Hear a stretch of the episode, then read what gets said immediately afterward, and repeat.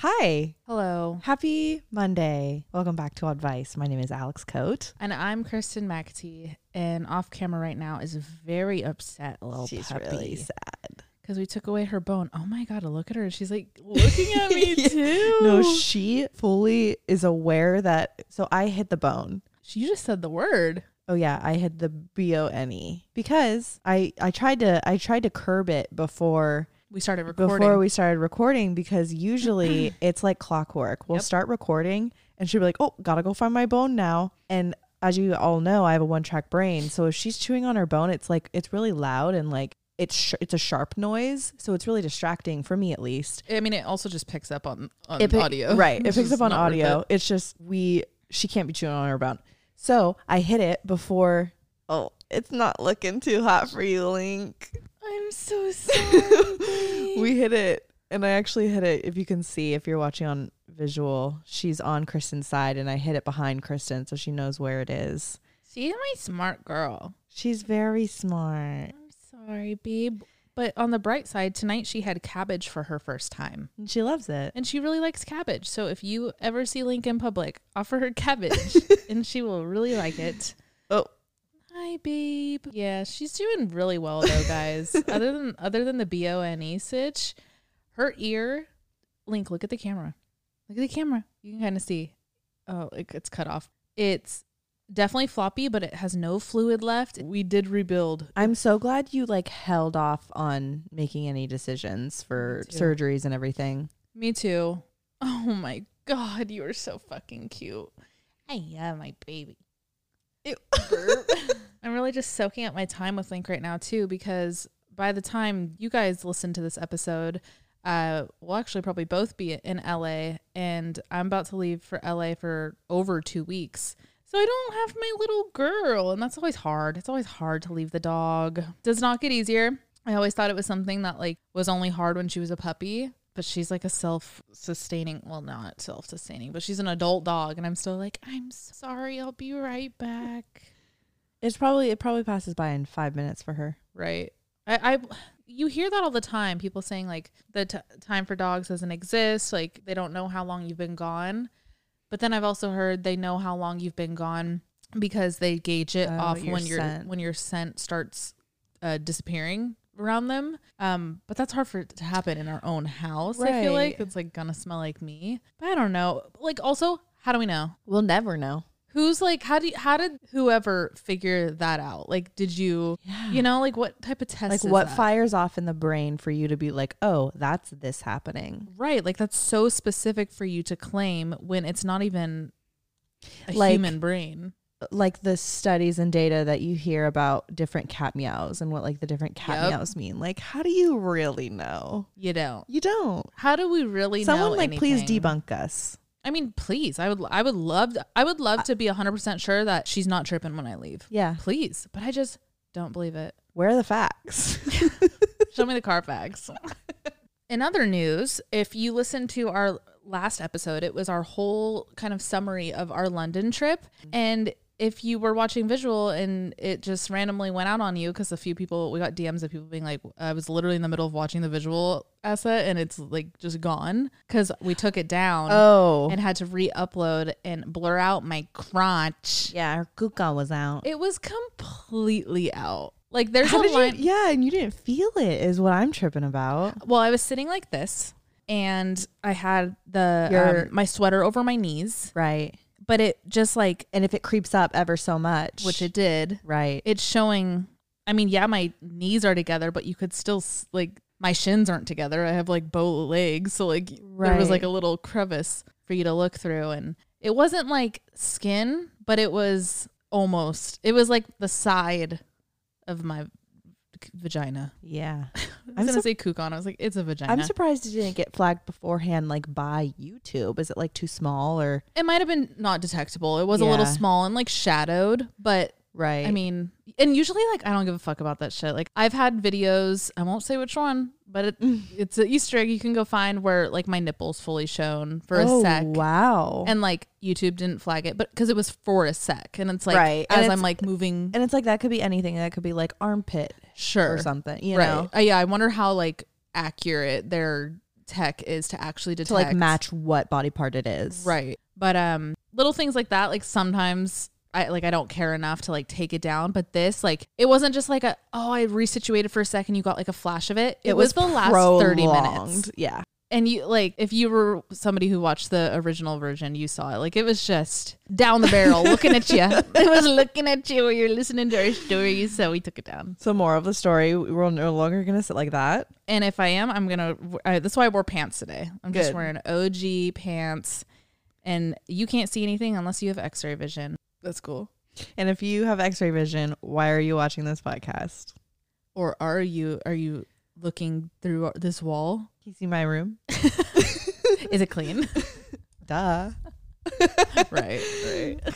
So we're actually recording this. You guys are listening on a Monday, presumably, but we're recording this on the Thursday before. Mm. Usually we record on Saturdays, as some of you might know, but recording this a little bit early because Kristen is flying to LA on Saturday, and I'm gonna have the house to myself. Are you gonna throw a party? No, I'm not gonna throw a party, but I've been thinking a lot about You're gonna jump on my bed. the probably. It's funny because your bed is my bed. Like we have the same bed. right. Yeah. Like this. Actually, well, no, actually, yours no. is yeah, yours is a different. You take it for a spin. I think I'm gonna.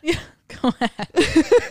I literally like. Oh, Link will jump with you. Oh, she will. She'll be so happy. No, she'll sit there like She'll like- super awkward. like mad at you. She'll be like, "My mom's bad. Why are you jumping?" on-" no, but I've been thinking a lot about the time I want to spend uh, those three or four days when I'm here alone because Yeah, I was gonna ask. the last time I was here alone, I didn't like make good use of it. I felt alone and I don't want to do that Right. this weekend. Um I kind of want to like take advantage of I don't know. It's it's it's not much different that you're going to be gone because like we do have very independent like days, Sure. but I'm not going to be able to like sit down and like watch our shows that we watch. too. Yes, in the presence. That was like, a big one for me when you left for a minute. right. It's not have literally just not having a human in here. yep. Like I started talking out loud to Link, and I was like, "She's not saying anything back."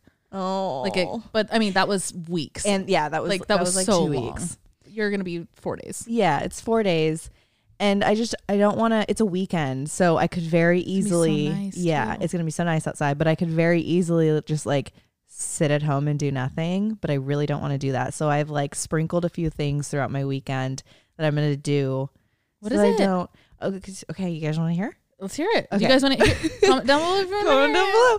Um, Saturday, I'm going to this f- store in Brooklyn called Friends. Uh, right. and it's this like really cool i'm sure you've seen it on tiktok it's this really cool like novelty store where they have a whole bunch of little gifts and um Bree, if you're listening Yeah. fast forward Bree, do not listen. Seriously, like Don't click listen. out right now, Bree. click out right now Hold on, just give her a sec. i'll give you a sec okay hopefully Bree's gone. But if you don't know Bree's birthday is next week and that's why we're going to la is because we're all us four girls are spending the week in joshua tree. Joshua. And it is Bree's 28th birthday on the thirteenth. on the 13th and we're all getting Bree nine items. So that amounts to 27 birthday presents. And they're little things Yeah, like, we're not like it's not like no big things. nothing each one. crazy like nail polish sunglasses little shit like that. Right. so i'm gonna go to the store and hopefully find like a whole bunch of cute shit for her there um i am going to do like a little bit of shopping for myself for joshua tree Mm. i'm gonna go to omakase Mm. Do I you know don't- what place? I I want to do sushi by Bao because Mm. we had done it and Mhm. it's so fucking good. But I also want to try somewhere new, so I'm still undecided. But I know I'm gonna take myself out to like a really nice dinner on Saturday. Sunday I have just like errands to run, so I'm gonna go do that. Like what? What errands? Um, I need to go tan. I Uh. have um some things I need to return. What do you need to return? An ASOS package, an What'd you Amazon. Okay, What's your order number? this is you're making this a little overwhelming for me. Okay, Aaron Sunday. I'm errands on Sunday. Uh, Monday back to my like normal work schedule, but it's also supposed to be nice outside, so I'm gonna go work at a cafe, and I have I have a lot of meetings on Mondays, so that's perfect. Um, and then Tuesday is all packing and getting ready. So That won't I, feel I've like I've alone. filled each of my days. good. That's that's so important. I felt that too when you left. Like, I, I at first I was just like, oh, I'm just sitting in the house, and then I was like, no, I need to like get out every single day. So Yeah. I'm glad that you're you're making it a point to do that. Oh, and Sunday I forgot to mention. Um, if you are on Patreon and you're on the Hella tier, we have our Zoom call Sunday, which is also Easter. Oh yeah, which totally slipped our mind. I don't. Ce- I used to celebrate Easter when I was a little sissy wawa baby. yeah, but for sure. Because I was a stupid little baby, wawa, sissy wawa baby that only should listened we to her have? parents. Oh, you're not gonna be here. I was gonna say, should we have an uh, egg An hunt? egg hunt. But like No. So when we started to get like bo- a little eggs. older, when we were in like our teens, and the my cousins were still little, they would hide. Uh, my parents and my aunt and uncle would hide Easter eggs that had like hundred dollar bills in them, or like a twenty. One had a hundred. Jesus, A couple had like fives that's cool. and like twenties for the for the big kids. oh my god, you guap. Yeah. That I think one year I walked away with probably like twenty five bucks. that's crazy though. Like at that age, I feel like that's so much. Yeah. I we we definitely did egg hunts, but I think my favorite part was always like dyeing the eggs because Mm. that like we would dye them, let them dry, and then go hide them. And I would always love that was a big activity I really loved to do with my grandma because she's so she was so artsy, and she would like hand paint them. Like she wouldn't even use the dye shit. Mm. Like she was hand painting and like use like col- like not just like normal colors. Like she was like mixing pastels and like you would turn the She had a vision for it. fully. You would turn the egg, it'd be like a whole story Wow. around the egg. It it was incredible. And she was just like she and it wasn't like, oh leave grandma alone, she's focused. Like she would just do it throughout the day and then all of a sudden you'd look at her finished product and be like, You did this today? she's like, Yeah. She's just Wow. hella high, like gin and tonic. So Easter reminds me of that, but as far as like what it's about, um, I I do not celebrate No. personally. No, And- never have. and we're just we're just joshing. If you if you do, you're not a sissy wawa baby. Yeah, you're not a sissy wall baby, but take a joke. if you if you if you still get Easter baskets, you're Sister Mama baby. Ooh, yeah. Okay. Ru- new rules. If you're over, Yeah, let's give let's give a bracket. I'll say if you're over 19 and you still go to Easter basket, sissy wawa. Okay. Yeah, I think I'm just getting sour here at this point. Cause I'm like, I didn't fucking get one. Like you can't get one. But okay. Be a little lenient. Yeah. 19. If you're over, if you're an adult, unless it's like this cute thing you do with your partner, and like sure. if you get one from your parents, that's it. That's it. If you Yeah. get one from your parents and you're over 19, see Mama baby. okay. Let's do song of the day. And what are you wearing? Do you want to go first? I'm wearing my oh my god, I'm Teddy Fresh out right now. I'm wearing Teddy Fresh socks and Teddy Fresh sweats, and this is I think White socks. no, this is a pink Victoria's Secret pink. Oh, It was like five bucks. I think I know when you got that. Yeah, we were all together. Oh, and then my beanie. This is uh Broad Street Oyster. It's uh, I f- fucking blew up now. Do you notice it? it's fully blown up on TikTok? No, And they're opening a location in the city, San Francisco. good for them. Good for them, but I'm also kind of mad. Yeah, So this is a restaurant. Chris and Alex. Right. Chris and Alex are the owners and they're friends. And we discovered them. It was literally like one day. It was after lockdown, but it was before restaurants opened back It was up. like that first wave. yeah, where some people were trying it, some people were just doing to go orders. Yep. Like it was that type of vibe. It's out in Malibu. We were obviously living in LA at the time. And it has a full like drive up window situation. So we were super comfortable doing it.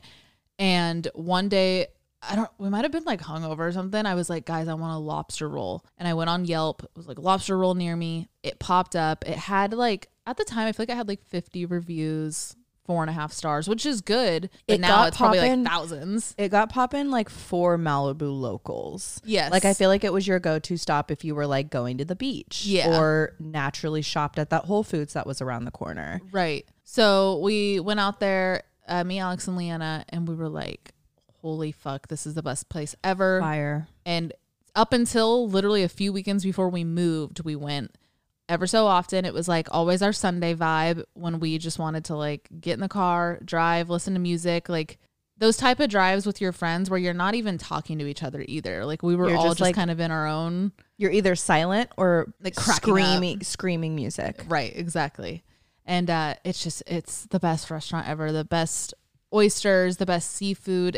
I- always say, even if you're somebody who isn't fond of seafood, go here, Mm-hmm. give it a chance. the the The quality of their seafood will will change your mind. I, I don't doubt it at all. So good. So yeah, there's that.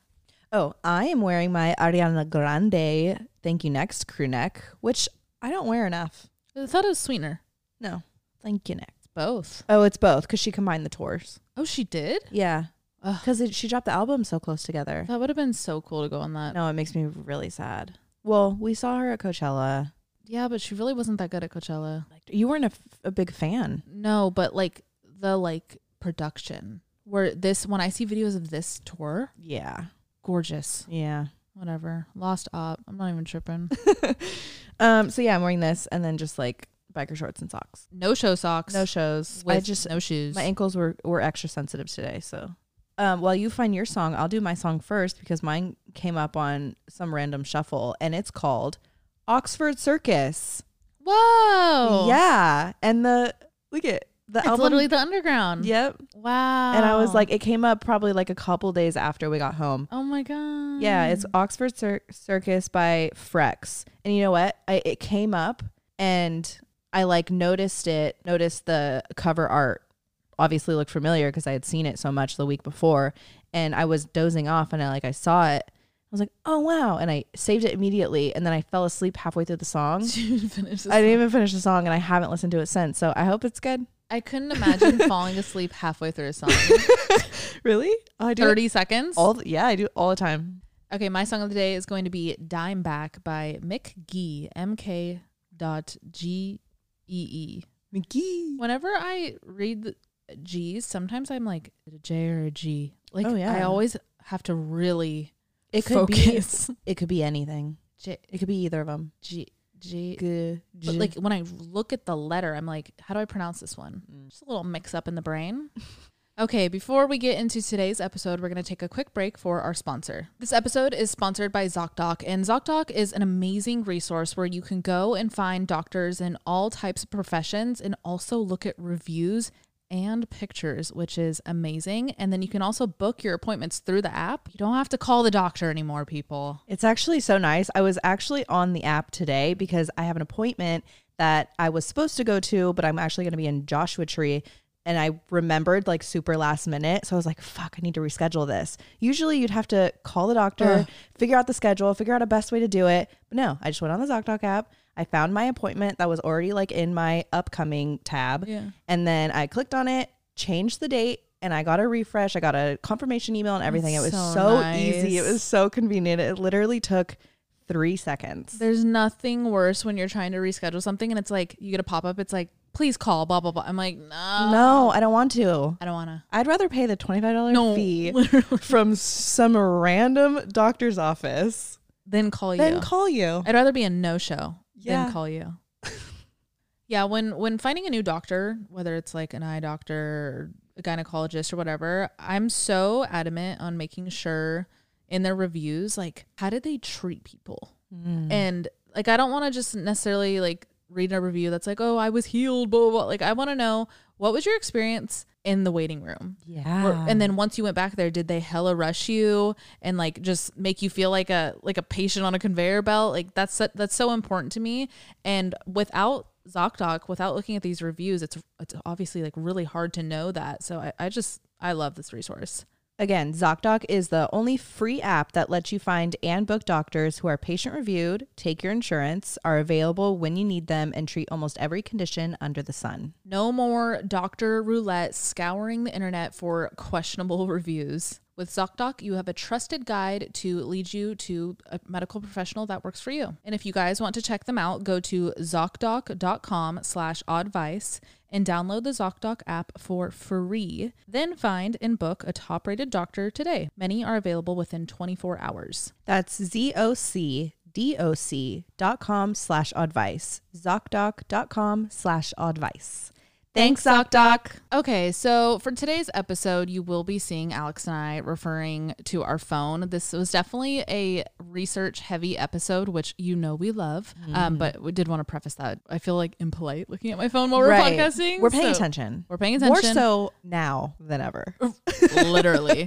Um, but we we did some crazy research. I was we went both went in for like a few hours and uh I fucking loved it. This this topic is something I've always been curious about, always, you know, worried about, to be honest, for, you know, my own reasons. And then now after doing the research, I'm like, why weren't we taught this? Yeah. It's another one of those episodes, like kind of like the period episode where I'm like, why like why don't we at least know a little bit of this? Right. The way that society, like the way that we live our lives, if you can't tell by the title, we're talking about alcohol. Right. And the way that society sets up drinking alcohol to be so normal. Yeah. Especially for our generation. Um, I think with Gen Z, it's changing a little bit. For sure. But with our generation, and especially our parents' generation, it's so normal. And Yeah. like with that, why isn't it taught the way that it like actually affects you? like sci- literal science. Yeah. Yeah. So to just before we hop into everything, I we do want to throw out that like what we're talking about today is not to sway you to stop drinking. It, I mean, I don't even like. Yeah, I feel some type of way after this research, but like, I'm not gonna sit here and say I'm never gonna drink again. Like, that's Right. your journey is your journey. And as always, these episodes are just resources for you. If you're curious about a topic and you want to learn more, um, obviously, as always, we are not doctors. This is fully just research we've done, and um, I will tell you where we got our sources and everything. But yeah, I, I just really wanted to nail that. Like, in no way are we, you know, demonizing alcohol or telling you to stop drinking. It's it's just these are all facts that um, we enjoyed learning. So we'll share with you guys. Okay, so for starters, I kind of just wanted to dive into what this episode came from. The other day, Alex and I were sitting right here. As we do. As we do on and off camera. And uh, we were just talking about alcohol. I feel like we always have our um like spark conversations in the morning. Yes. It kind of came out of nowhere. yeah. It's either like we don't talk about anything in the morning or it's this really revolutionary talk to you. Yeah. really revolutionary conversation that we have. And it's always new. I Yeah. don't know. It, it was it, it was kind of it stemmed from literally seeing someone's Instagram story and then turned into like, oh my god, we need to talk about this on the podcast. Yeah. But uh, you know, we'll save details because that's not the point of the episode. We ended up talking about our, you know, our relationships with alcohol, how we feel towards our personal alcohol consumption and uh and much more. And we've talked definitely talked about it on the podcast. You guys roughly know how we feel towards alcohol, especially uh, I feel like beginning of season 3 when we had just moved to New York, we were expressing to you guys how kind of heavily we were drinking and how we want to start doing things that don't involve alcohol and Yeah. and so on. And I feel like New York made us face our relationship with alcohol, whereas Completely. LA, it kind of wasn't a question. no, Like we would just drink when we would go out and be social, but then when we moved to New York, it turned into such a like It's a lifestyle. yeah, lifestyle thing, and like so consistent right that we were kind of forced to sit down and be like, hold on,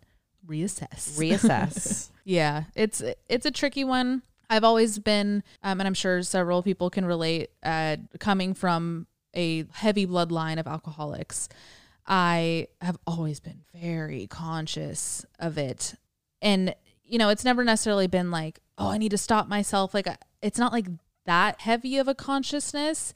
It's just, it's always been in my mind since before I even started drinking. it's a level of awareness that you have that a lot of people our our age don't. Exactly. And I like I can pick up signs of like certain types of drunks because I was raised around them and it's like straight up it's a trigger where I'm like I could tell like I've it's hard to put in words but I've said it to you like there's types of drunks when you could tell someone's just partying when they're masking something when they're angry when they're sad like I can just fully pick up You on see it where it comes from. completely like it like it's it's right there crystal clear for me so i've always kind of just been conscious of it and the way that's reflected my personal relationship with alcohol is like i really i really only drink for celebration purposes i've uh, I've never been one to, you know, have a glass of wine on a like after a long day or a drink or a beer or anything. I've I've never really been someone to use alcohol as a wind down tactic. Um, no pun intended. where I know that is such a common use for alcohol um, across the board. Whether no matter what your relationship is with alcohol, I feel like a lot of people wind down with it Right. and that's just kind of never been a thing for me. So I don't know. This whole this whole topic is kind of interesting because I'm coming at it with a very uh like not a big love for alcohol. Mm. I don't know. Like, yeah, I- your I- your relationship has like been consistent in that way your whole life. Where I feel like mine might be a little different because growing up, uh, I've similarly I have a lot of alcoholics in my family, but my immediate household growing up, it was always such a social thing for my parents. My Right. parents would go out and drink on the weekends, and that was always that. And I think, and I didn't drink until I was, I think I had my first beer when I was like 18. Mm-hmm. And then, yeah, it was my 18th birthday. Buca de Beppo. Yes.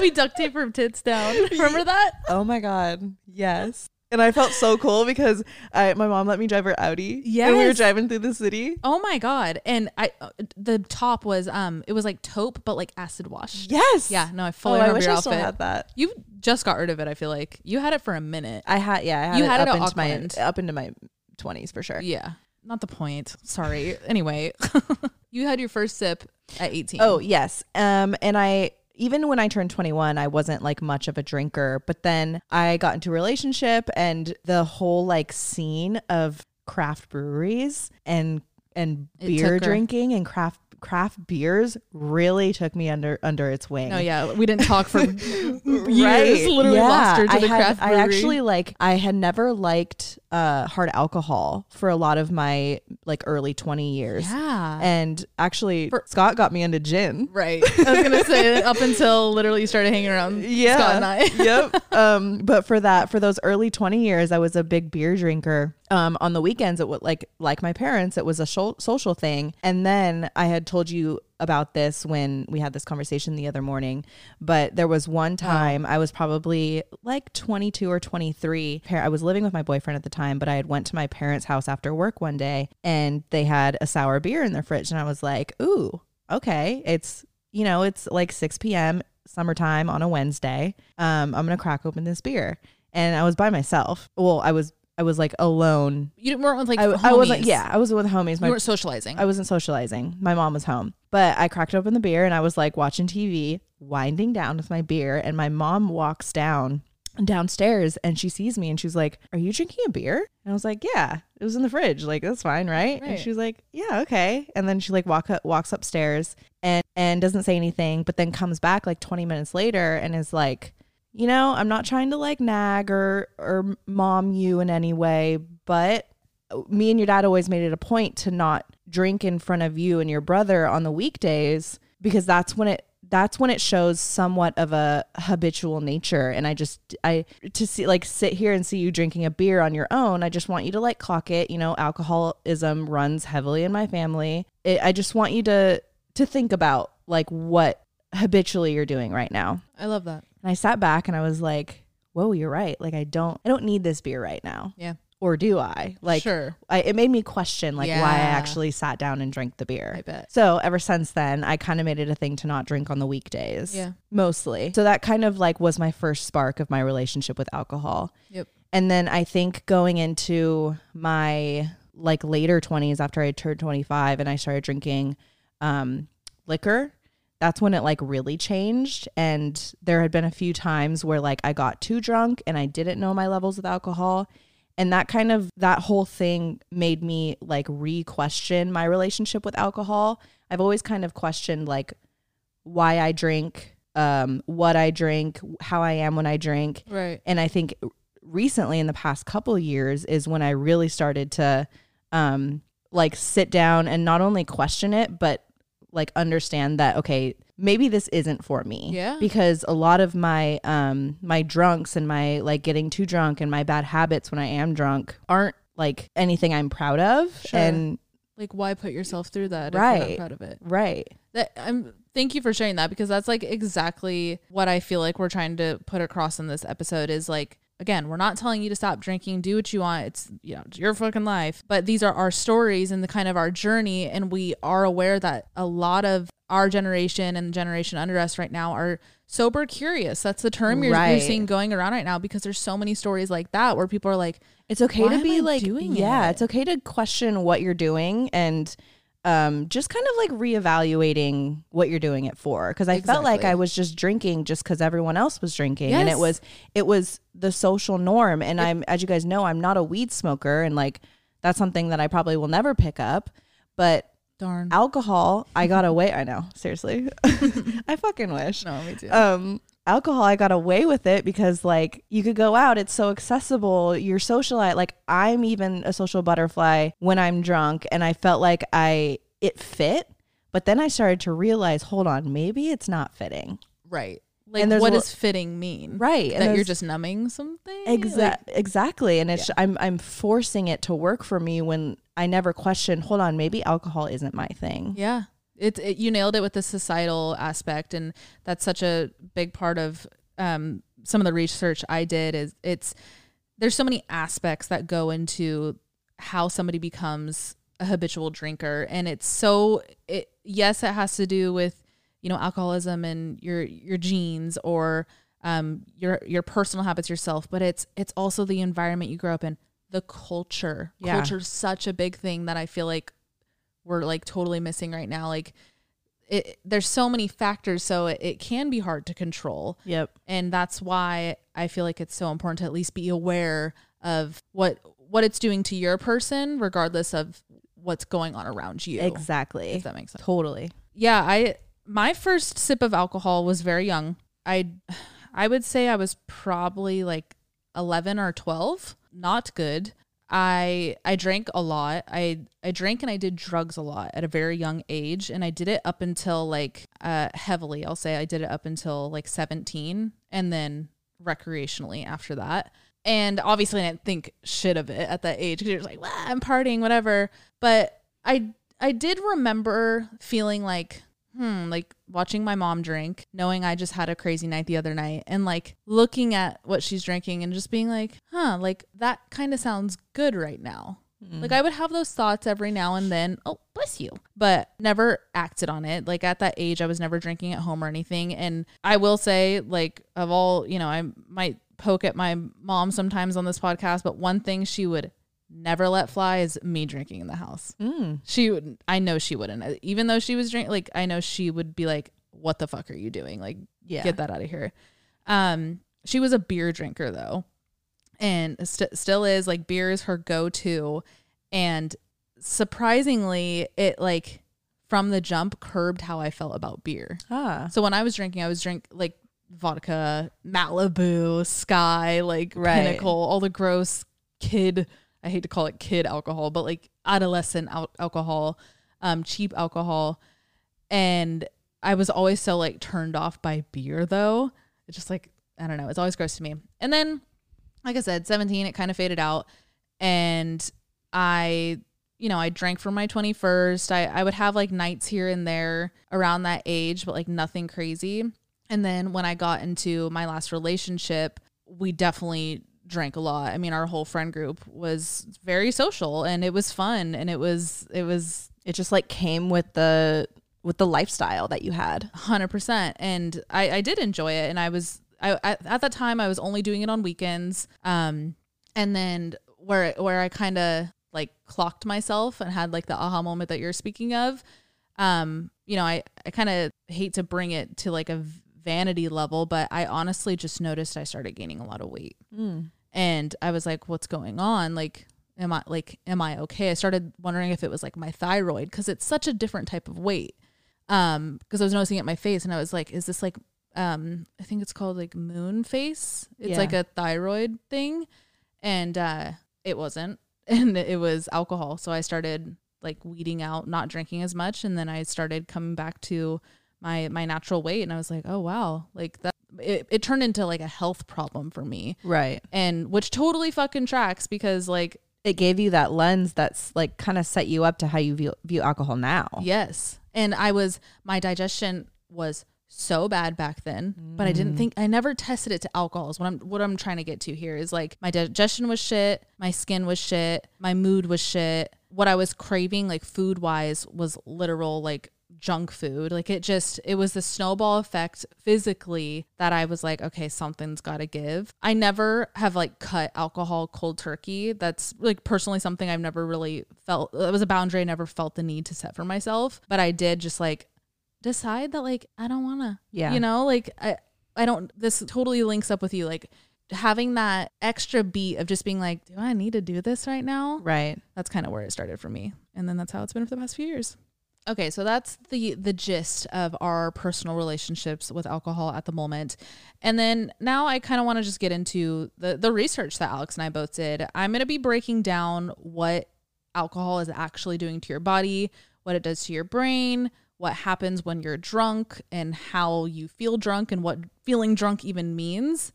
And then And then I went in on like the different alcohols, mixing the different alcohols, um, what different alcohols can, how they can affect your drunk. And then I also went in on mixing alcohols with drugs because I feel like a big thing in our early 20s at least was using alcohol as kind of like a, a vehicle for it was like foreplay. yes Foreplay for drugs. exactly So, very common. we're gonna go into that a little bit Okay, so the podcast I listened to when just kind of doing a little bit of research, it was Andrew uh, Huberman. Huberman, what alcohol does to your body, brain, and health. The Huberman Lab podcast, number eighty-six. So the second I turned it on, I was like, "Why is his voice so familiar?" And then he started talking about, um, which I'll get into in a little bit. He started talking about the microbiome and kombucha. And I was like, why is this so familiar? Months ago, you and I were on our way to dinner and we were in an Uber. Okay, I know exactly what you're about to say. Why have I had hit like this It's whole him. thing in my voice in my head this whole time? yes, that's that's him. I was like, wait, why do I feel like I've listened to this podcast? Alex and I were driving like 20 minutes to dinner one night. And our Uber driver was listening to this podcast. This exact episode. and you know what? I, I don't know if you're going to touch on it because I didn't read your notes. Uh-huh. But one thing that he said that he that helps hangovers, I do when I have a hangover and it works. Yes. And yes, I am going to touch on it because Okay. when I was writing it, I was like, Alex does this. Okay. yeah. Wow. Isn't that crazy? I was like, why is this so familiar? He's so cool. I know nothing about him. I know literally nothing about him. Literally listened to one episode. You know, he is cool. He's just so cool and like, uh, I was just geeking the whole time listening to this. Like, you could tell he's obviously so fucking passionate and like so smart, but not like make you feel stupid Is smart. it? Is he? He's a doctor. I think so. Yeah. Okay. Yeah. Yeah. I don't For know. Sure. I hope. I don't know. he's oh my god. It's just He knows what he knows. He's so cool. And it's just such a good episode. So go listen to it. I'm definitely um saying a lot of what he said, but uh go listen to it from a smarter person. from a, a smarter perspective. Okay, so a lot of the the points he makes, he does preface that all the effects that I'm about to talk about is referring to someone who you you can drink, you know, one drink at night every day of the week or someone who's going out Friday, Saturday, Sunday and having six drinks mm. those 3 days. He really does kind of um, hone in on the the fact that like it's not about the amount it's just the fact that your body has alcohol in it that often. So try and look at it that way. Uh, you know this is no means to like diagnose yourself of anything but he just he did k- keep saying like again this doesn't matter if you're a he called it a chronic drinker or one glass of wine every night like this is still happening. He did kind of make it seem like every once in a while you're fine of these uh Everything in symptoms. moderation. Yes, but like he made like he's like every once in a Right. while. We've Not turned one- moderation into. exactly. Like that's what's kind of crazy is like listening to that podcast. I was like, wait, I'm over here thinking I'm like a light drinker because I only drink like on the weekends every like two weeks. Right. That's still not good for you. If you think about consistently what your body is doing chemical wise and the ups and downs it has to go through and like the recovery phases, it's quite often. Mm-hmm. And It- that's the problem. Yeah.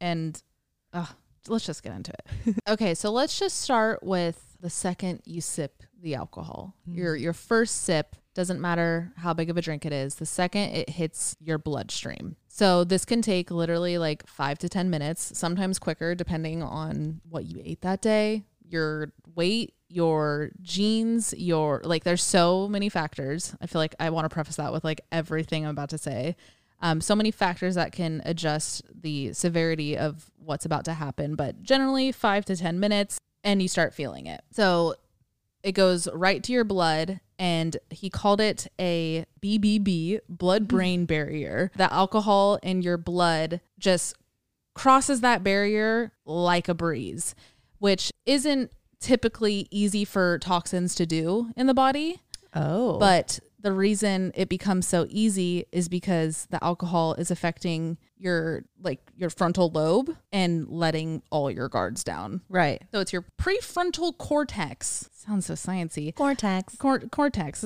latex. Um, it shuts down very quick, and this is when you start slurring and you start wanting to dance and you start wanting to like move your body because you be- start becoming like the part of your brain that tells you to like literally chill is off. So you're like, let's dance. Right. People start talking louder because the I've again I'm butchering. I don't know the name of any of things scientifically, but like the part of your brain that adjusts like your volume socially Whoa. gets down. So oh my god, I feel like that affects me so much. yes, no, I same. am I, feel like I get so loud. Yes, and then the next day your throat's sore because you've literally been Yes. yelling all night. Wait, Bree's like this. Yes, She Bree will always wake up with no voice. no voice. Literally can't talk. Yes, because she gets she'll, she'll so wake up, she'll be loud. like, oh my god, her hangovers are so bad too. Um, God, she needs to listen to this episode. Actually, don't. We talked about her gifts, but yeah. So all of that just like goes out the window. It also affects your impulsive motor behaviors and your thought patterns. So this is where you say things you don't necessarily want to say. The Amen. What is it like? Hallelujah. The uh, j- junk thoughts or sober words. Oh. like that whole Yeah. spiel. Drunk words or sober thoughts. Drunk words or sober thoughts. How do you feel about that? Um, yes. Drunk words or sober thoughts? Yeah. I feel like if it I think it depends who. if the sure, but if the science says that it brings down the wall to um let everything that's inside spill, the fir- I'm in the front of the gate. yeah, I guess, I mean, I guess like I don't know if I've ever said something that I didn't mean. Right. Drunk, Yeah. but you hear that a lot. But is that just an excuse that people use? Oh, for sure. Right. Absolutely. So now we have facts. times- Now Yeah. we have like literal proof. Yeah. If someone send them this episode, if they try to be like, "Oh, I didn't mean it, I was drunk," actually, your prefrontal cortex was tells me otherwise. compromised. Yeah. It like you don't know how many times I've said some funny shit or stupid shit or out of pocket shit. And I'm like, okay, yes, this was going on in my head, but Alex, you shouldn't have said it out loud. Right. That's it's why it's all there and it's all true in my head. It might not be like true factual statements, but it's all like opinions, in my head. Yeah. They didn't come out of they didn't they weren't fabricated from nothing. Right. There and a lot of them for me, I've noticed have been are subconscious and like the next day I'll still not know why I said that Mm. And then you learn later it like came from a uh, underlying from a different meaning, a deeper shit. So, yeah. yeah. No, I get that. So that tracks. After learning all this, I was like, people are like, "Oh, it's the alcohol talking." No, it's not. no, it's the the alcohol is the vehicle. Yeah. The alcohol is why it came out, but yes. But it came out. it came from somewhere. Your consciousness. Yes, or subconsciousness, Right. Because Yeah, I, I will advocate that, like For sure. Like I said, a lot of the times I say shit, and the next day I'm like, I actually don't know why I said that, and I don't know where it came from, Yeah. but I can connect the dots. Yes. That's That's- that's big to admit too. 'cause A lot of people won't even fucking admit that. So after learning what it does to your brain, um, and I'll get more into it in a sec, I learned that it takes two to six months Uh. For your brain to actually like get back to normal. Okay. So, like I was saying earlier, how you and I, we feel like we don't have such a consistent relationship with alcohol because we do have like two week breaks here and there, and we Uh-huh. feel like we're recovering. We're not actually recovering. Well, you are. You've started the process, but then we're just drinking again two weeks later and you're Right. dumping the same thing. And over time, these these neurocircuits are getting compromised and can actually have permanent effects with, you know, again, that's with like as he called chronic drinkers and it depends on so many other factors, but it can it can become permanent. Whoa. Yeah. Oh god, that's terrifying. That's that's been the scariest part of all this for me is like Am I am I past am I too far gone?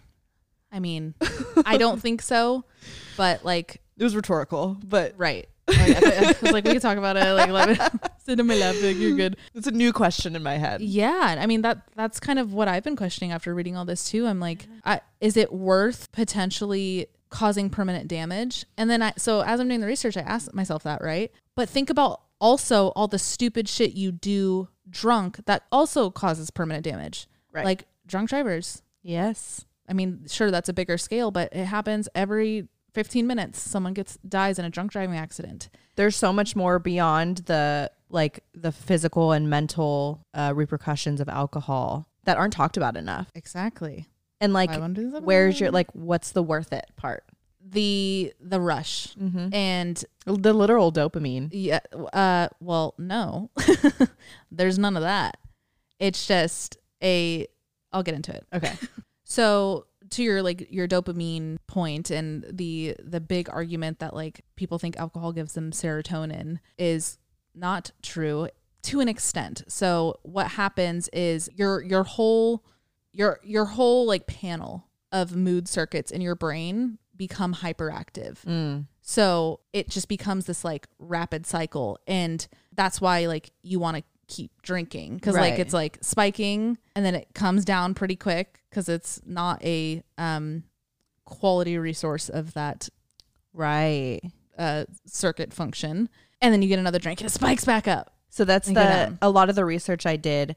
Um, I read this like one specific article, and they talk about the euphoric state, and Mm. like that's that. That's the up and then the down and the spikes and the down. Yeah. That's the euphoria. And that like that's the underlying one of many underlying reasons of like why you keep drinking and The like crave. like the binging and the crave and uh, uh. so yeah you're you're putting your your mood circuit through all of this up and down all night. We'll just we'll refer it to like one night of going out. And then the next day when you're hungover, you're you have your anxiety, you're stressed out and stress is like it's so much more than anxiety as far as what's going on in your brain. So alcohol affects the hypothalamus I feel like I remember this word from science class. Hypothalamus. It is a large gumball size of neurons on the roof of your mouth. You can't feel it. I was gonna say I could kind of feel it. Oh, oh, damn near yours is like out. You're just like protruding. It controls rage, sex drive, your body temperature regulation, appetite, thirst, and so much more. It's like such an essential part of the human. Um, and then you have a pituitary gland that actually it or I don't think it's a gland. It's it's literally just called a pituitary. It actually sticks out of your brain and it receives instructions from the hypothalamus and then the little gland coming out of your head releases hormones to send messages to your adrenals which control your stress levels your cortisol which is good.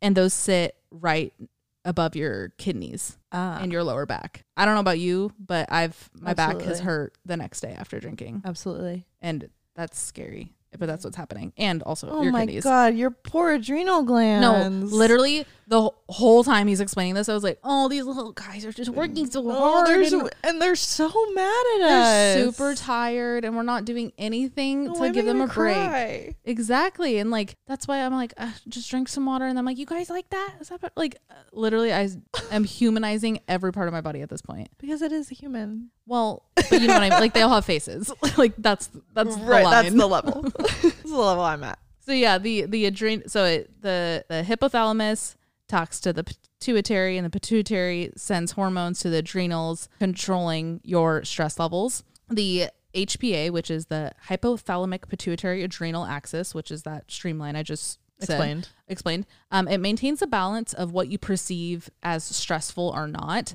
Mm. So that's also kind of why like another reason your judgment is very fogged when you're drinking because that is your They're not your communicating HPA is- correctly. it's sure like they're firing but it's like with what integrity like you're Mm. you're again like that walls down you're you're way more lenient because everything's just like working at the bare minimum Whoa. yeah oh my god the pituitary gland is so cute to me Did you see just- pictures of it? no, uh, no. I cannot. But I feel like he's just sitting off in my brain, like, "Hey, adrenal, I got some stress over here." he's so, what you gonna do about this? He's super. He's like, "Fuck." He's, so super stressed. stressed out. And I feel like uh, the hypothalamus is just like, "I'm hungry. He's like, no. I'm hungry." Yep. He's the he works at DMV. Yes, he does. He wears a short sleeve white polo. Yep. Short sleeve. But like fun ties. But like doesn't address him. he doesn't address his fun ties. No. Everyone else does, and he's like, "Why do you What? keep talking about my ties?" It's- It just got dressed today. Like what? Yep. oh, he's so cute. So, like I was saying, uh, someone who's a regular drinker, you're putting your body through this this cycle very often so that HPA, a hypothalamus pituitary axis, adrenal axis, um, is being it being put so out of whack so often that now when you're sober, your stress levels are just out of whack. I don't want to necessarily say higher or lower because it definitely depends, but they are not operating at a normal function. Whoa. So that's why typically a drinker, you know, like we were saying, after a long day, oh, I need a drink. that's you what it's want doing. the alcohol to go back and Because now this Try and HPA regulate. has has that's its new normal. yeah, that's the thing is all these all these neurocircuits, all these things happening with alcohol. Your your body is so smart, but not smart enough to know that it's like necessarily the bad thing because like your your consciousness is putting the beer to your mouth, not your HPA. Right. Um, but it's it's just gonna adapt is what I'm trying to say. It's gonna adapt to what you give it, and then it's gonna crave what you give it. And if what you're giving it is bad, then that's you the know new where this is going. Right. So that's why you. Oh, I need a drink. Uh, like Oh my god. I know, I know. Okay, so that's that's how it's affecting stress. But then, as I said, one of my big kind of symptoms, if you will, am- anytime I have alcohol, even damn near even like one drink, my stomach starts hurting. Mm. Di da. We all know I have stomach problems at this point. So Bloody fucking la di da. You've never said that in your entire life. I haven't. Who are you? Oh my god, I don't know. But sorry if you see me patting my chest right now. Alex and I had Chipotle, Chipotle? earlier, and it was so bad. I'm never gonna. I'll have it probably never have Chipotle again. I'm never having Chipotle again. So so sorry. But let's talk about gut stuff. So um alcohol. When you like in movies, like old westerns, when you get a cut, they're like pour some alcohol on it because it Mm. kills the bacteria. That's true. Oh. But your gut has good, Good bacteria, bacteria. and it's killing that. What the Duh. hell? Duh. Fucking duh. And I've never thought I of never this. thought of it. So it's killing that. It's fucking with the lining of your stomach. So now the good bacteria, if any left, is can this is definitely more of a severe case, but can begin good and bad bacteria can begin to seep into outside of your stomach because that barrier is being Leaky gut. Leaky gut. Leaky gut. Yeah. You heard it here first, people. This episode is so bad. I'm so sorry, guys. no, it's not. Um, um. but yeah, so it's it's affecting your it's affecting your gut, and just aside from like, oh, my stomach hurts the next day, or like being nauseous, we all know your gut affects your mental. Mm. It's it's your the start of your mouth to like the end of your intestine. The, all of that affects your brain. It all sends like messages right up to your brain. Whether you're drinking alcohol or not. So that's getting compromised. Your stress levels are getting compromised, all from the same vessel. You're literally just poisoning your full body at this point. This is getting depressing. So the honestly the worst part of all this research, something that like really sent me into oblivion was learning the the predisposition uh I almost said features. um just how like ways that you could be predisposed to alcoholism. And as we know, genes was a big one. I pictured jeans. I'm sorry, I couldn't hold it in. I pictured uh I pictured the jeans denim. emoji. okay, so denim, in addition to the the genetic aspect, the HPA we were talking about earlier. If your parent is if their HPA is all off because they've been a heavy drinker all their life, it's they're you know as I said, your neurocircuits have that permanent damage. Now when they create you, you now have You're born with that damage. not like mirrored, but you like how could they build something an HPA stronger than the one they had is what I'm trying to say. So then their children have that I don't know what word to use, just like out of whack HPA, which in turn can lead the human to crave alcohol. This is getting fucking depressing. No, I read that and I, I I was like I said it to Alex. I was like I'm super upset. Like like I didn't my brain didn't even have a chance to be 100% healthy. And that's so unfair. That's mm-hmm. so like selfish. Ugh, you know? Yeah. It's I get it. So fucked. Anyway. I mean, especially like especially we talked about this too, especially with that generation. It was so normal to drink alcohol so consistently that they've kind like they've set up our whole generation to deal with this. And I think maybe that like maybe that's why we are all kind of waking up to what alcohol is doing to us because we were born kind of like forced into it. Yes. Born into this like natural I'm going to put in quotes natural reaction to alcohol. Yeah. And some of us are like me raising my hand. Some of us are like, wait, why? Why am I, why am I, why do I have this re- like relationship with alcohol? Why is it like this when other people are like this? You know, why can't I react this way? And like, why is it doing to me this? And it's like, we didn't ask for this. Yep. And like, maybe, maybe it's, maybe it is that generational thing. Yeah, we're questioning it for We're, the first time. we're questioning it for the first time. Yeah, you're right. No, that's definitely one of many things that I am like proud of our generation for doing is I feel like even on like a therapy note, we d- we've done that Right. compared to our parents and that's cool. Yeah. It's definitely a big silver lining. Okay, so now we kind of have scratched the surface of what alcohol is doing the second it's touching your lips and you swallow it and what's going to the brain and how it's affecting everything. But now let's talk a little bit about the hangover.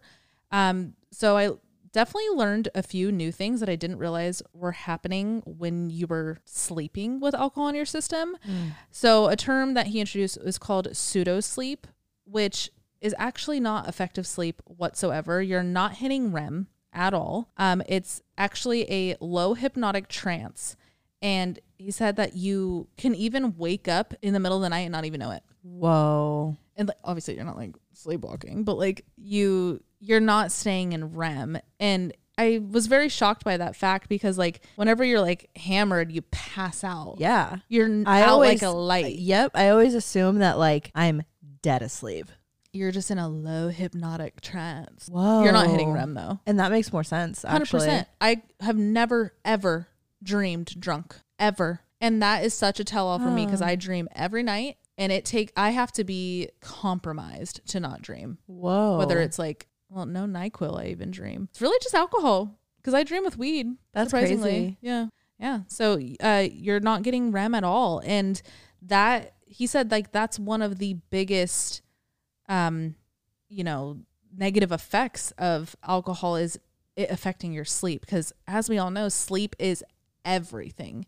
None of these other functions in your body would even be working regardless of alcohol if you didn't have sleep you know so like now you're double whamming your body by depriving it of quality sleep in addition to all the other things that your brain and all your functions are going through because of the alcohol Did he mention if this was because right now I'm picturing or I'm like thinking back to all my like super drunk nights where I know where I thought I was like dead asleep, but now I know that I was just in this like pseudo trance. Did he mention if this is also what happens with like one drink? Not that I remember. He Okay. might have. I'm not sure. Again, kept prefacing everything with like, it doesn't matter how much you're drinking. Okay. If, like alcohol is in your system. Because I do So, feel like I, I mean know. even even if I have like a glass of wine with Right. dinner, I notice I don't sleep well. Yes. So I mean, I wouldn't if all these other things are happening, like right. I could only imagine. Cause I, I agree with you. Even just like not even a full glass. I could have like a few sips and I'm like wrecked the Mm-hmm. next day. And not like hungover wrecked because it like wasn't enough to like set off the headache, the stomach ache, none of that. But it, you're right. It's this like grogginess because your quality of sleep was clearly compromised. Yep. So, obviously, another big symptom of a hangover is a headache. We all know this. That's usually like the first thing to hit me. The second I open my eyes, I'm like, ah, Do I have a headache? it's headache? there. Yep. It's there. But I learned it's um a headache is a con- the constriction of blood vessels, which might be duh to some people, but the blood vessels are dilated when you have alcohol. So your blood vessels have been dilated all night Oh. talking about a night out all night and they're tired they're ex- uh you know fatigued and then the alcohol is wearing off so they start to go back and not be dilated anymore The headaches that I get, I swear to God, I'll open my eyes and I'll like wince. It- like they throb Yes. right i don't know if that's necessarily the feeling of dilation or not i i, I doubt we're feeling our vessels like I, I again i'm not a doctor though um but yeah no it's it's a different type of headache to your Yeah. point it totally is like a hungover headache is like nothing else i've ever experienced before Nope. He also says to reconsider NSAIDs the next morning. Mm. Um, your liver's just That's always obviously my go-to. Yes, for sure. It's already working so hard though, and it's already it's already so poisoned. And then we're putting that into our liver and it's he says like, yeah, it help like it's a band-aid. Like it helps you. Right. It helps like you feel better, but like as far as your bodily function, it's not, not, the best thing. not doing any favors. So he did say some things that may help our cold exposure. and I do this. This is what we were talking about Yeah. earlier. This is the bit that we actually heard in the cab. And I think we had went out drinking that day and I was like, "Ooh, I'm going to try gonna try this this. tomorrow." And I did. And now after a night of drinking, the first thing I do is I wake up and I take a really cold shower because isn't it it ups your adrenaline levels, right? And adrenaline is supposed to help um like your is it the blood le- vessels? So your it spikes your adrenaline and then like your adrenaline and your metabolism, which helps the processing of all the alcohol in your body. So Ah. you're think of it like remember when you would blow on the pool tubes Yes. and all the water like you'd clear all the water and like the leaves out? You're you're essentially like Okay. you're just moving shit along. You're like moving energy. wow, cuz yeah, it works. Yeah. If that and a kombucha. Yep. So that's step two is uh, really just getting into repairing that that gut microbiome is Getting that good your key. bacteria back in there. Yep, replenishing everything, and uh, I can test to that. Kombucha is definitely my go-to the next morning. I ha- surprisingly haven't tried the cold shower thing. I've tried cold therapy in other ways, but never when I'm hungover. That's kind of the last thing I want to do. It it really but it- is the last You got to thing. push yourself through it. you push yourself through it and i promise like one time and now it's like your safe haven Right. I will say though, uh, as I mentioned earlier, alcohol does lower your body core temperature. So be mindful of that whenever doing any type of cold therapy, uh, especially if you are still like heavily intoxicated. People, you know, they'll hop into cold pools and stuff, and like you're shocking your body more than you think because you're already operating at a lower temp. So just be mindful. Uh, any like cold plunges or cold showers, I'm pretty sure you're not supposed to go past like. Well, I think a cold plunge you can. I think there's like a six minute club. I've seen that on TikTok, but that's when you're sober, Right. not when you're not when you're already compromised right. Just give it even like 30 seconds. What do you do in the shower? i feel like the longest i could possibly do is like maybe a minute or two but Yeah. never more than that it's always just like i do honestly i get in there i get warm so i'm cozy and then i slowly lower the temperature Okay. so it's just like it's inches like oh, you don't shock it. No. I'll do like low and then I'll, I'll keep going lower. And then once it's really cold where I want to naturally step away, I'll force myself You're to like- stand there for probably, uh, I'll stand there until I can get a steady breath, which is probably about like a minute. Yeah. Ugh. It's so good for you. Oh, Though. it's so good. for you. Oh, also MythBusters here. Or when you're drunk and like your friends really drunk and you like give them bread, it doesn't sober them up. No way. No, it, food is it's already in your it's already in your blood unless the food's going in your blood, which is, Is I like to think that like placebo effect plays a big part sure. here. Oh my god, yeah, hundred percent. But um, what is not a myth is eating a like high protein, high fat, high healthy carb meal before drinking. It can help the uh, it can help slow down the process of the alcohol getting into your blood. The the carbs, right? um, it's equal. Mm. So people think carbs, but it's also you need the fats and the protein Okay. to like push it. yeah, from the little research that I did, sugars and other nutrients, like what you had just said, it slows the alcohol into the small intestine. Oh, so it's not like so it, it's not blood. like a yeah. So it's not just like a, a harsh start. that makes sense. To shift gears a little bit, I always thought my hangovers were determined by what kind of alcohol I drank and the level of hangovers. But with my research, I found that a lot of research suggests that different alcohols actually don't have different effects on you. It's all ethanol entering your body. Okay, I remember. I remember this. So reactions to different types of alcohol is actually more of an external thing and you're like hmm. predisposed like feelings towards what the alcohol is. So like for example, Like the reputation it has too. exactly like when we go out and we're going to have a rager, tequila shots. Yeah. But if we're going to be home relaxing, chilling, glass of wine. Right. It's like these societal bubbles that we've given these different type of types of alcohols that kind of put us in a headspace Yep. that give that in I'm putting in quotes give us a certain drunk. Yeah. That's makes so much sense. Mm-hmm. Oh my god, that's crazy. It's so much more and a lot of like a lot of the research that I that I saw said that it's so much more of a mind thing than it is like actual alcohol. got it. God, humans are so silly. Our brains. The things we do to try and connect Make dots shit up. and make shit up and make sense of things. It's Silly all wrong. it's all literally it's all wrong. Okay, so like I said, it's that it's that societal context that is given to alcohol, and one thing that society kind of shaped is standard drink sizes. So uh. you have your standard shot of tequila, you have your twelve ounce of beer, you have um I don't know the exact ounces, but like your standard glass of wine, and then like your your whiskey on the rocks. Right. it all looks different. It all might you might you might think it might affect you different but it's actually all 14 grams of ethanol. Oh. yeah. So it's it's all like your standard drink size is made so that from what i read they say they say that it's made so that you could correctly like measure how much you're drinking portion out, yeah. portion out but because the size of the drinks are different We it's think. we think it's different but it's not it's all it's all 14 grams of ethanol pure alcohol This is so silly. yeah Like next time we go out, I'm literally gonna be like, give me whatever because like it's It- the same. it doesn't shit. matter. It doesn't matter. Oh, this is so silly.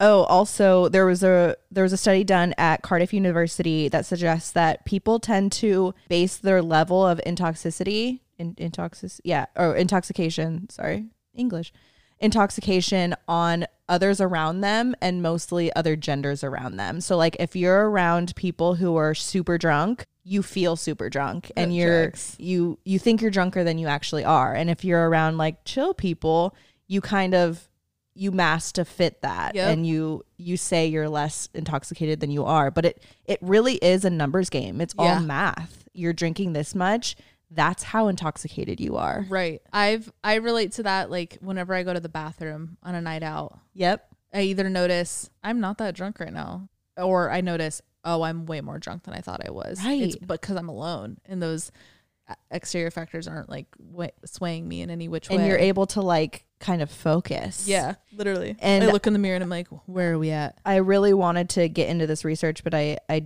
I didn't get a chance to. But there's been a lot of times where you and I both will be like, "Oh, I'm just like not getting drunk tonight," and like Oh yeah. there there's nights where you don't feel drunk and you keep drinking. I want to know the science behind that because it feels so real.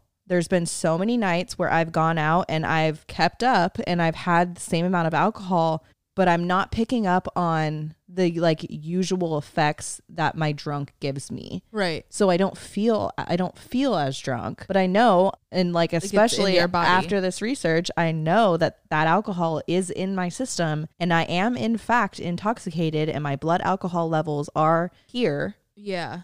I I mean, I'd be curious to know the exact answer too, if any, but from what I researched, I feel like it could be because though, you know, that whole like HPA and all all those levels are already compromised that that alcohol is just putting you back to normal. Mm. Cuz I usually those nights usually happen to me when I'm have already had a crazy weekend.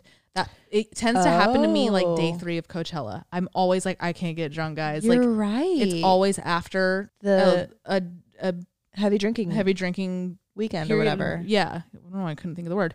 Um, You're so right. I'm I'm thinking it's because our like what I was talking about earlier. It's it thinks it's balancing itself out. exactly. Whoa. Yep. Okay, so like I had mentioned just a little bit ago, sugars can slow down the entry of alcohol into your small intestine, and this actually plays a role in like what kind of mixers you have with your drinks Hmm. and how that affects your uh, level of in- not level of intoxication, but the speed of which you get drunk. Got it. So you if you drink a sugary drink, that could the sugars, the nutrients in the sugars, that could slow down your alcohol intake. That could slow down your alcohol effects. Another big one is caffeinated drinks. Oh God. Yeah. What does that do? So so caffeinated and other stimulant, which the stimulants I'll get into later, but mm-hmm. caffeinated mixers, the energy levels that you have can mask your level of intoxication because you're so you're you're feeling the effects of the caffeination, but you're not like attributing it to the effects of your alcohol.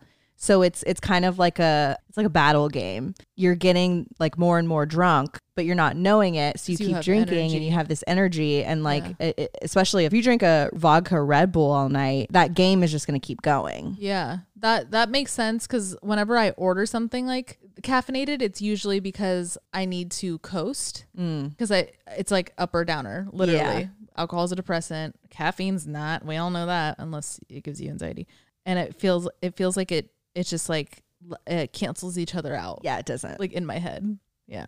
There was an- another study done that shows that mixing alcohol with diet Oh, I've beverages. seen this on TikTok. Yeah. Oh, really? It, like not the study, but Oh. people like they're like, dude, you have to drink your like diet coke with your alcohol. Like you get Oh. more drunk. Yeah, it increases blood alcohol concentration, especially like on the breathalyzer. I wonder if it's is it like the aspartame, I don't know. like the type of sweetener? Because I guess it would have to be because the other sugars you said can kind nutrient, like kind of natural help you. nutrients, right? but like it's probably the chemical. Probably. Because it's your thing said just diet. Yeah, diet beverages. It's for sure the like aspartame and shit. Wow. Ew. My French teacher in high school, um, you could. I had him after lunch, and he would always like let you bring your snacks in. You finish your bag, your whatever. But he would always like stop you at the door if you had like something other than water and look at the ingredients. And if it had aspartame, he made you throw it out. Sick. You could bring in anything else though, anything like totally fine. But aspartame, he's like, no, can't. You can't drink that in front of me. What a guy. What a guy. Of course, a French teacher. Right. He's with the shits. He still says happy birthday to me on Facebook every year. Really? Yep. Aw, Mr. Altschul. what a cool guy. Shout out. Okay, I'm going to talk for a minute about congeners. So, congeners are a chemical that is created during the fermentation and the dis- distillation process of making alcohol, and it contributes to the taste, the color, and the aroma of alcohol. Some common ones are furfural, which inhi- inhibits yeast, tannins that are found in wine, fusel oil from the fermentation of whiskey and rum. I don't even, I'm going to butcher this. Uh, acetaldehyde, methanol, which is found in higher quantities in darker liquors. Meth? Methanol. Meth. Sure. Literally meth. The thing with congeners is that there's so many different kinds. So like we know our bodies don't react well to this, but there's been so many studies that are inconclusive because there's so many different kinds that we don't know like what effect they're actually having on oh us. my god. Yeah, it's it's terrifying that like we know they're doing something bad to our body, but we just don't know what it is and we don't know how to like attribute it to specific alcohols. So just cut out alcohol altogether? Right. so commonly more expensive and higher qualities uh. qu- higher quality alcohols have left less congeners because the like distillery process and the fermentation process is a little more like they care about it more. So they it like weeds out those congeners more so. That makes me feel better.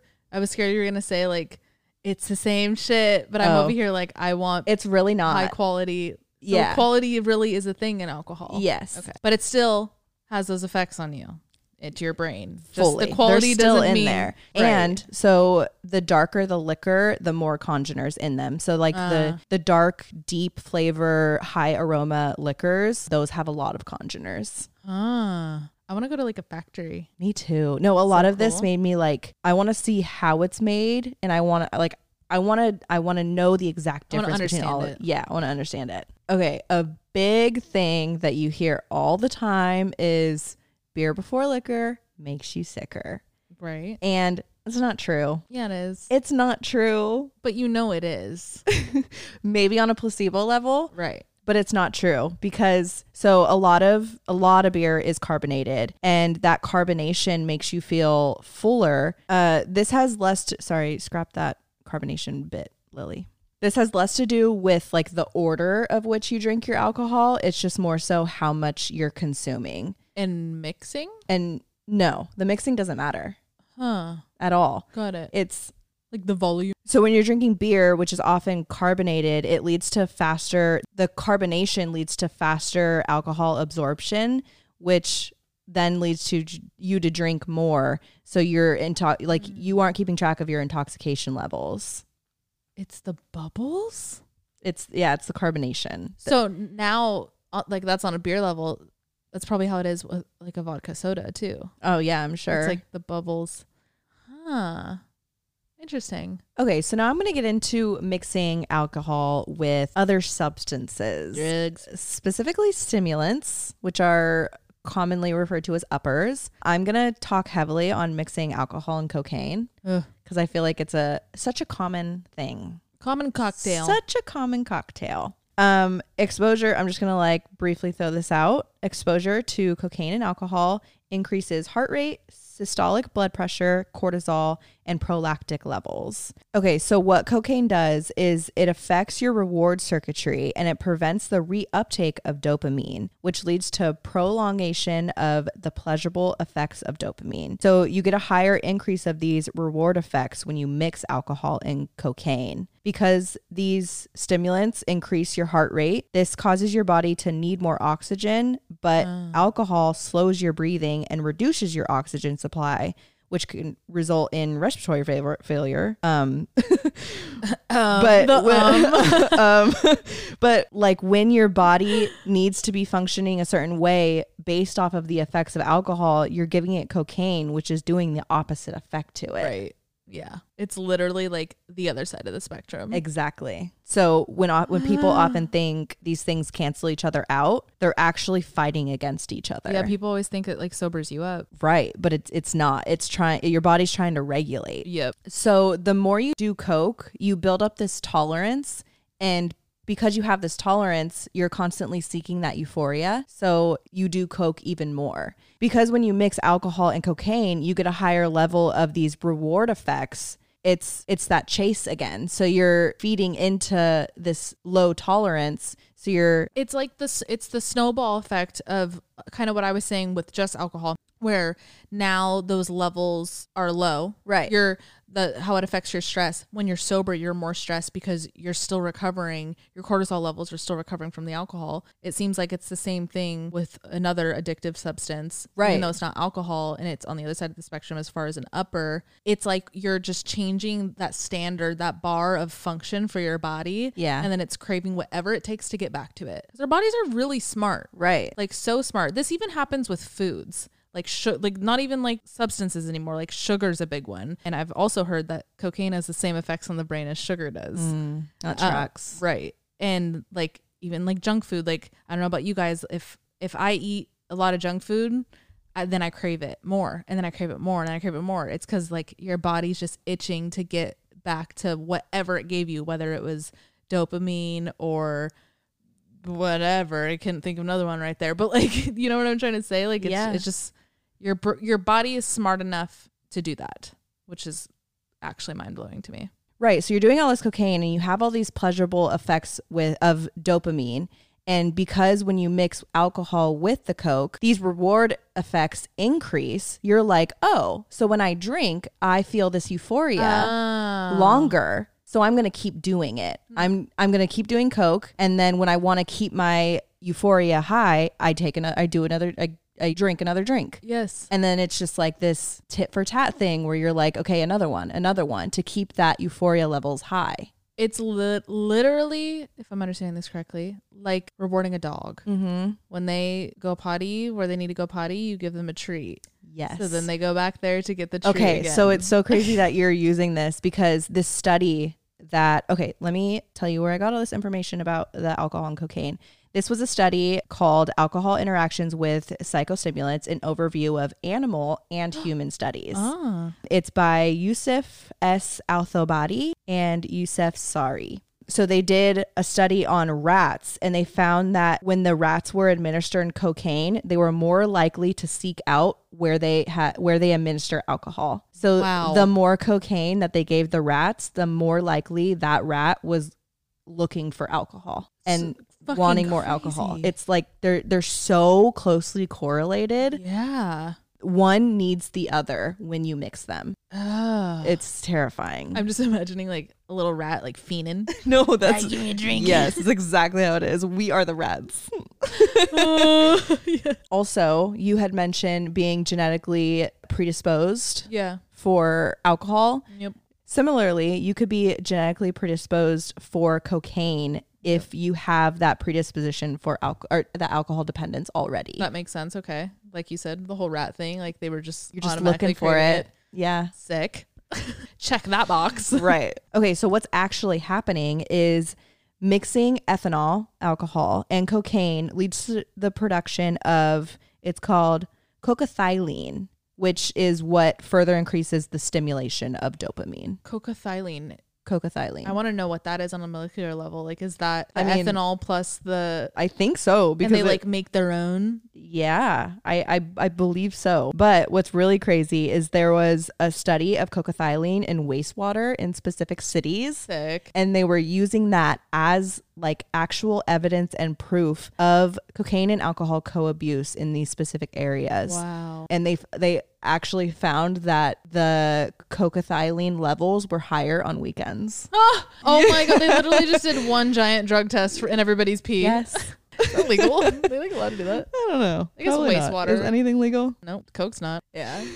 Don't do coke. No, God. Fuck. Okay, so pretty similarly, I also touched a little bit of my research on alcohol and MDMA, our good Huh. friend Molly. So MDMA is it induces a rapid spike of dopamine and then a, a strong fall, but alcohol keeps that level high, Keeps you coasting. keeps you coasting. So that's why um, mixing both leads you to that longer duration of euphoria. That's why, like when we it, back in our Molly days in Coachella, we would literally throw the the Molly into a Heineken. We would drink it with that hope of that that big spike, and then the alcohol would like carry us through, so we don't our dopamine levels don't drop suddenly. yeah. You just need that coast. I always looked at it as like when the molly hits, if it hits too hard, I'll have the alcohol to keep me calm. But it's just keeping that dopamine at a constant level so that you're not feeling the fall. Right. Or the anxiety. Right.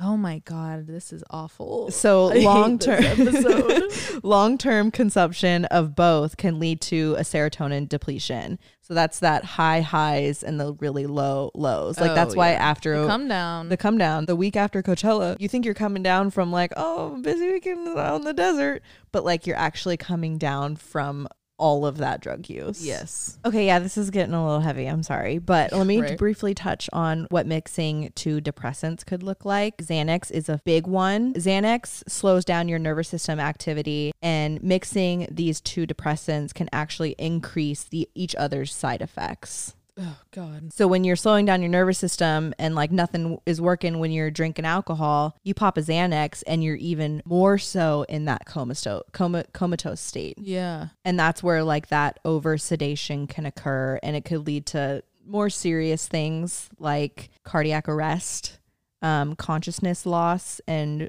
maybe even possibly respiratory depression so these you're forcing your body into these states and you're basically doubling it when you're mixing two depressants Oh my God. So your body can't even like regulate and try and recover from one of the things because it thinks it needs to be there because you're you're doubling down on it Like seeing little faces on my organs again, and I just feel so bad for them. This is, I I have to admit, this is really getting my health anxiety. I was gonna say you doing like all that research even last night.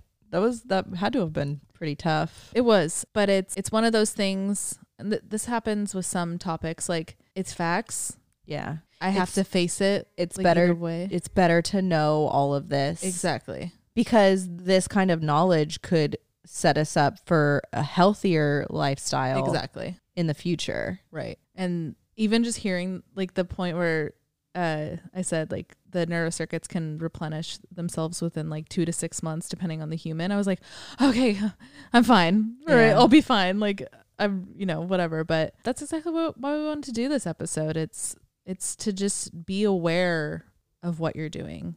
Do what you want, but it, I think it just at least being aware of what's happening is is key, and then make your own decision based off what you already know. But uh, I don't know. I think as I get older, I'm I'm less okay with living in um, ignorance Yeah. and being naive to these things I'm putting my body through. if this information was like handed to me on a silver platter when I was 18 or 21 or whatever, I think I would have been way less likely to drink. Absolutely. Like without a doubt. It's it's tough that it's not just taught to us because I feel like it's our right to know these things. Yeah. This is I mean, like I said earlier, this is exactly how I felt in the period episode. I'm like, why why did I have to seek out this information? right.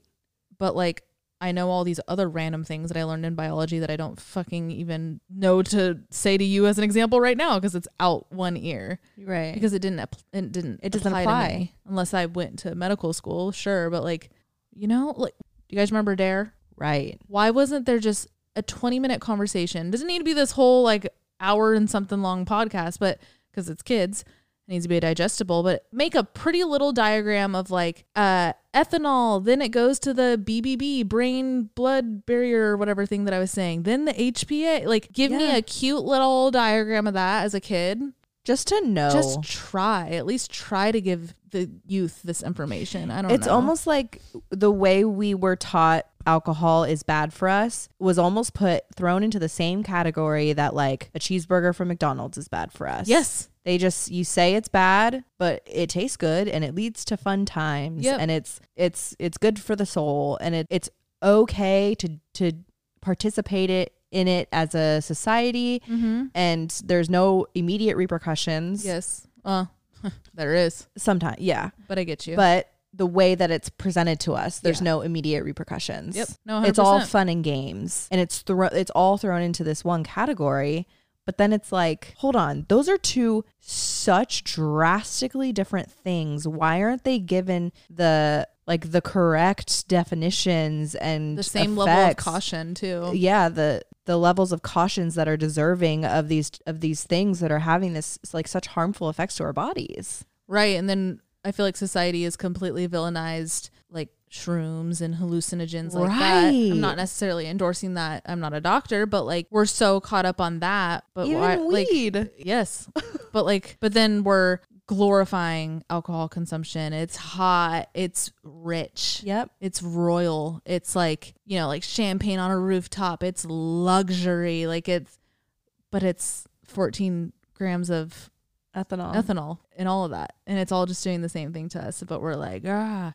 Ugh. And I mean, we're saying this right now, but you're looking at two people that lean into it too. Like we're Oh, yeah. we're not sitting here harping on you. Like it's more so I'm sitting here like, wow. we're coming to this realization right now, like as we speak. Last night when we had this idea for this episode, so like we just we wanted to bring it to you guys Yeah. we felt like we were being held back from this information. literally So I don't know, and we feel like we have somewhat of a platform to maybe inform other people Yep. in some way. And I want to leave you guys with um it was actually a comment on the YouTube video of the podcast. Uh, I wish I got their name. I didn't see, but it had like it was like super thumbs up. It says changing the drinking culture starts with accurate, unbiased, non-emotional information. Uh, That's it. that's, That's it. That's all. And like when I read that, I was like, that's exactly why we want to do this episode. It's purely just to get it out there. I feel like we always end our episodes with, "Well, that was a fun episode. this was um This is Different cold hard truth. and eye opening and kind of alarming. And ugh, it's I'm gonna be really fucking real with you guys. It's so hard because I'm I'm sitting here and I have all this information now and I'm like, ooh, I could really change right now. I don't want to drink. But then I'm also sitting here and I'm like, but Bree's birthday's next week and we're Mhm. gonna be in Joshua Tree. no, I've had that thought too. Alex. and like I want to have a gin and tonic while we're sitting by the pool. I know it's it's How do you balance that? crazy that this episode is not making me want to stop cold turkey. like what do we have to do to get ourselves to actually stop if that's what you want Right. if that's what you see for yourself if this is if this information is like affecting you in a certain way to where you don't want to keep doing this to your body what's the actual what's the push? Yeah, I feel like that's just like another primal instinct too, where we're like, if I can't right now like physically see or feel a problem with it, it's gonna be hard to tur- turn off like to like, attribute it to an issue. Right. Yeah. Even though we just did all this research, and it's we just like laid out all the facts, literal facts, studies. Like there's no way around it. I'm still Facts, like, no printer but I'm right. But I'm not. I'm not sitting here like, ah, but it's not happening to me. I'm not like no there's no uh, saying it's not happening to me. It's more so uh. like, oh, but I'm, but I'm fine. Right.